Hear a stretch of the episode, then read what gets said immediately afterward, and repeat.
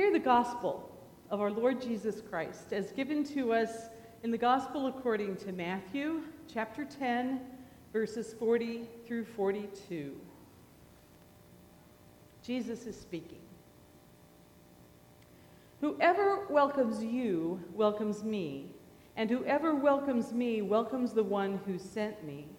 Whoever welcomes a prophet in the name of a prophet will receive a prophet's reward, and whoever welcomes a righteous person in the name of a righteous person will receive the reward of the righteous. And whoever gives even a cup of cold water to one of these little ones in the name of a disciple, truly I tell you, none of these will lose their reward.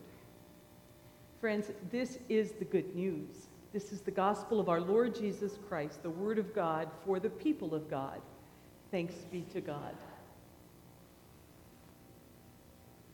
So let's take a little look at these words of Jesus to his disciples. Whoever welcomes you welcomes me, he says. And whoever welcomes me welcomes the one who sent me. And we like to think at least I like to think, that if Jesus showed up on my doorstep, I would welcome him well. Wouldn't you think that? We would recognize him immediately, and we would usher him into our homes with joy. More than likely, we would find some way to set out some kind of a meal for Jesus because we know that Jesus likes to eat with people. He likes good food. And we also know that good food usually makes for good conversation. And the gospel tells us that Jesus spent a lot of time at table. But what if Jesus showed up at your door when the larder was empty? What if the beds weren't made and the place was a mess? What if there was no place for Jesus to sit because every seat was piled high with newspapers or unfolded laundry or stuff? You get the idea. What if you hadn't dusted or vacuumed in weeks? That's been true at our house. We've been in the process since the end of March in a little kitchen renovation. And there has been dust everywhere, so there was just no point in trying to vacuum. What if there were dirty dishes in your sink? What would your welcome to the King of Kings look like then? See, sometimes our dreams don't match reality. Sometimes we don't see things the way they really are. So, what does it mean to welcome a prophet? And what is a prophet's reward for such a welcome? Well, to answer this question, we have to know what a prophet is and what a prophet does. So let me clue you in on this. A prophet is not a fortune teller. Prophesying is not predicting what's going to happen in the future.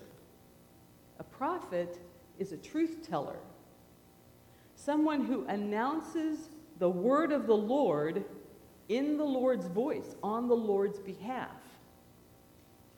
Thus says the Lord, usually introduces some prophetic proclamations we find in Scripture.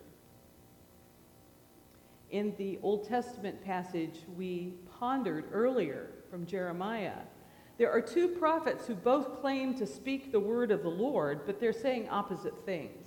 Hananiah has told the people what they want to hear, and Jeremiah is telling them the truth. It's time to make the best of a bad situation, he says. It's time to surrender to the inevitable reality that Babylon is going to carry Israel off into captivity. So Jeremiah says, Go peaceably. And this is not what they want to hear. They're proud. They don't want to surrender. And that has actually been the problem all along for the nation of Israel. They didn't want to surrender themselves fully to God's purpose, and their pride has cost them their homeland. So, this truth that Jeremiah speaks to them sounds really strange. How can they know peace in exile in a foreign country. How can they welcome this kind of a prophet who tells them to accept defeat? Sometimes our dreams don't match reality. Sometimes we do not see things the way they really are. And that's why we need prophets to help us bridge that gap between what is and what we wish were so. But we don't always treat those prophets so well. When Jesus says a prophet's reward, he isn't necessarily talking about a generous compensation package. In Matthew 13, we read about Jesus returning to his hometown where his neighbors scoff, and he's not able to do very many miracles because of their lack of faith, he says. And Jesus tells them, A prophet is not without honor except in his own town and in his own home. And in that familiar passage we know as the Beatitudes from the Sermon of the Mount earlier on in Matthew's Gospel, Jesus tells his listeners to rejoice when they are persecuted, for in the same way, he says, they persecuted the prophets who were before you. And when Jesus accuses the Pharisees of hypocrisy, he points out that they are descendants of the very people who murdered the prophets of old in Matthew 23.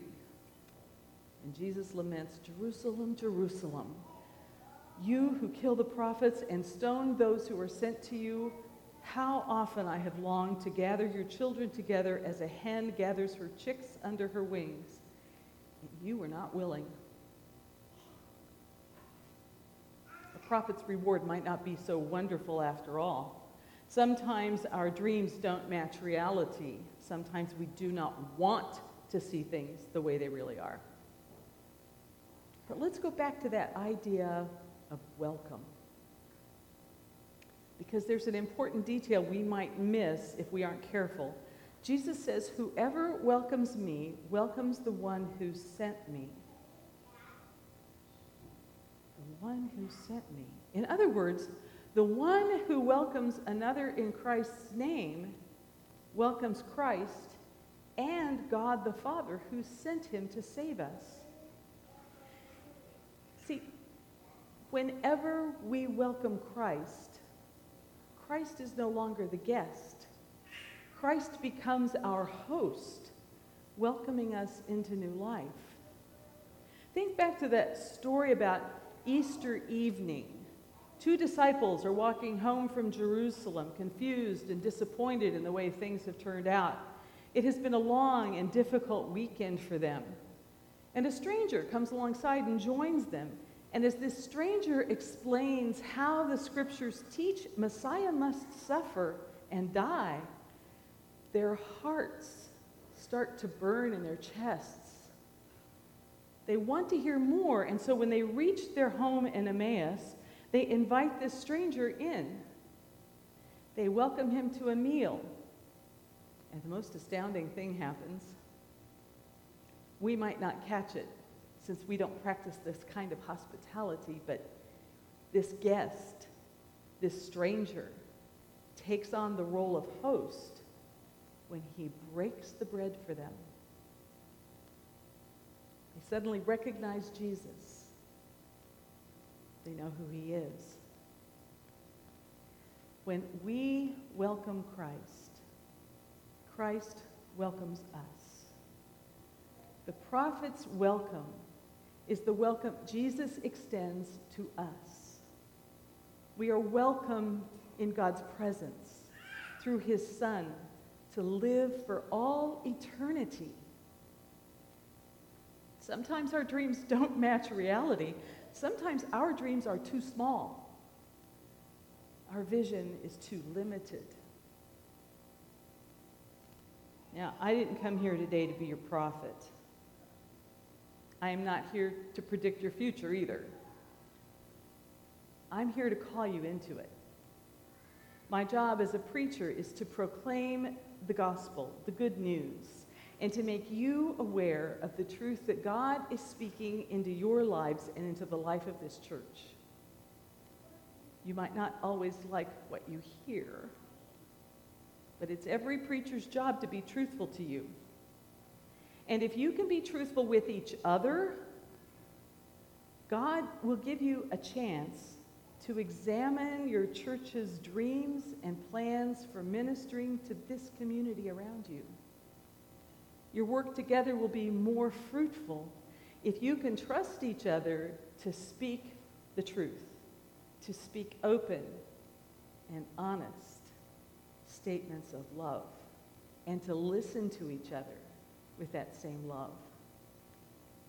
And then together, you can find welcome at Christ's table and extend that welcome to others who are thirsty for far more than a cup of cold water. They are thirsty for God. Let's pray. Lord, you make for us a place in your presence, seated at your table of grace. It's a place where we can abide in you and satisfy our thirst for you. You welcome us into abundant living in this present moment. Help us to accept your invitation. Free us from our pride and stubbornness. Grant us grace to surrender ourselves fully to your will for us. We pray in the strong name of your Son, Jesus Christ our Lord. This table is Christ's table where we receive his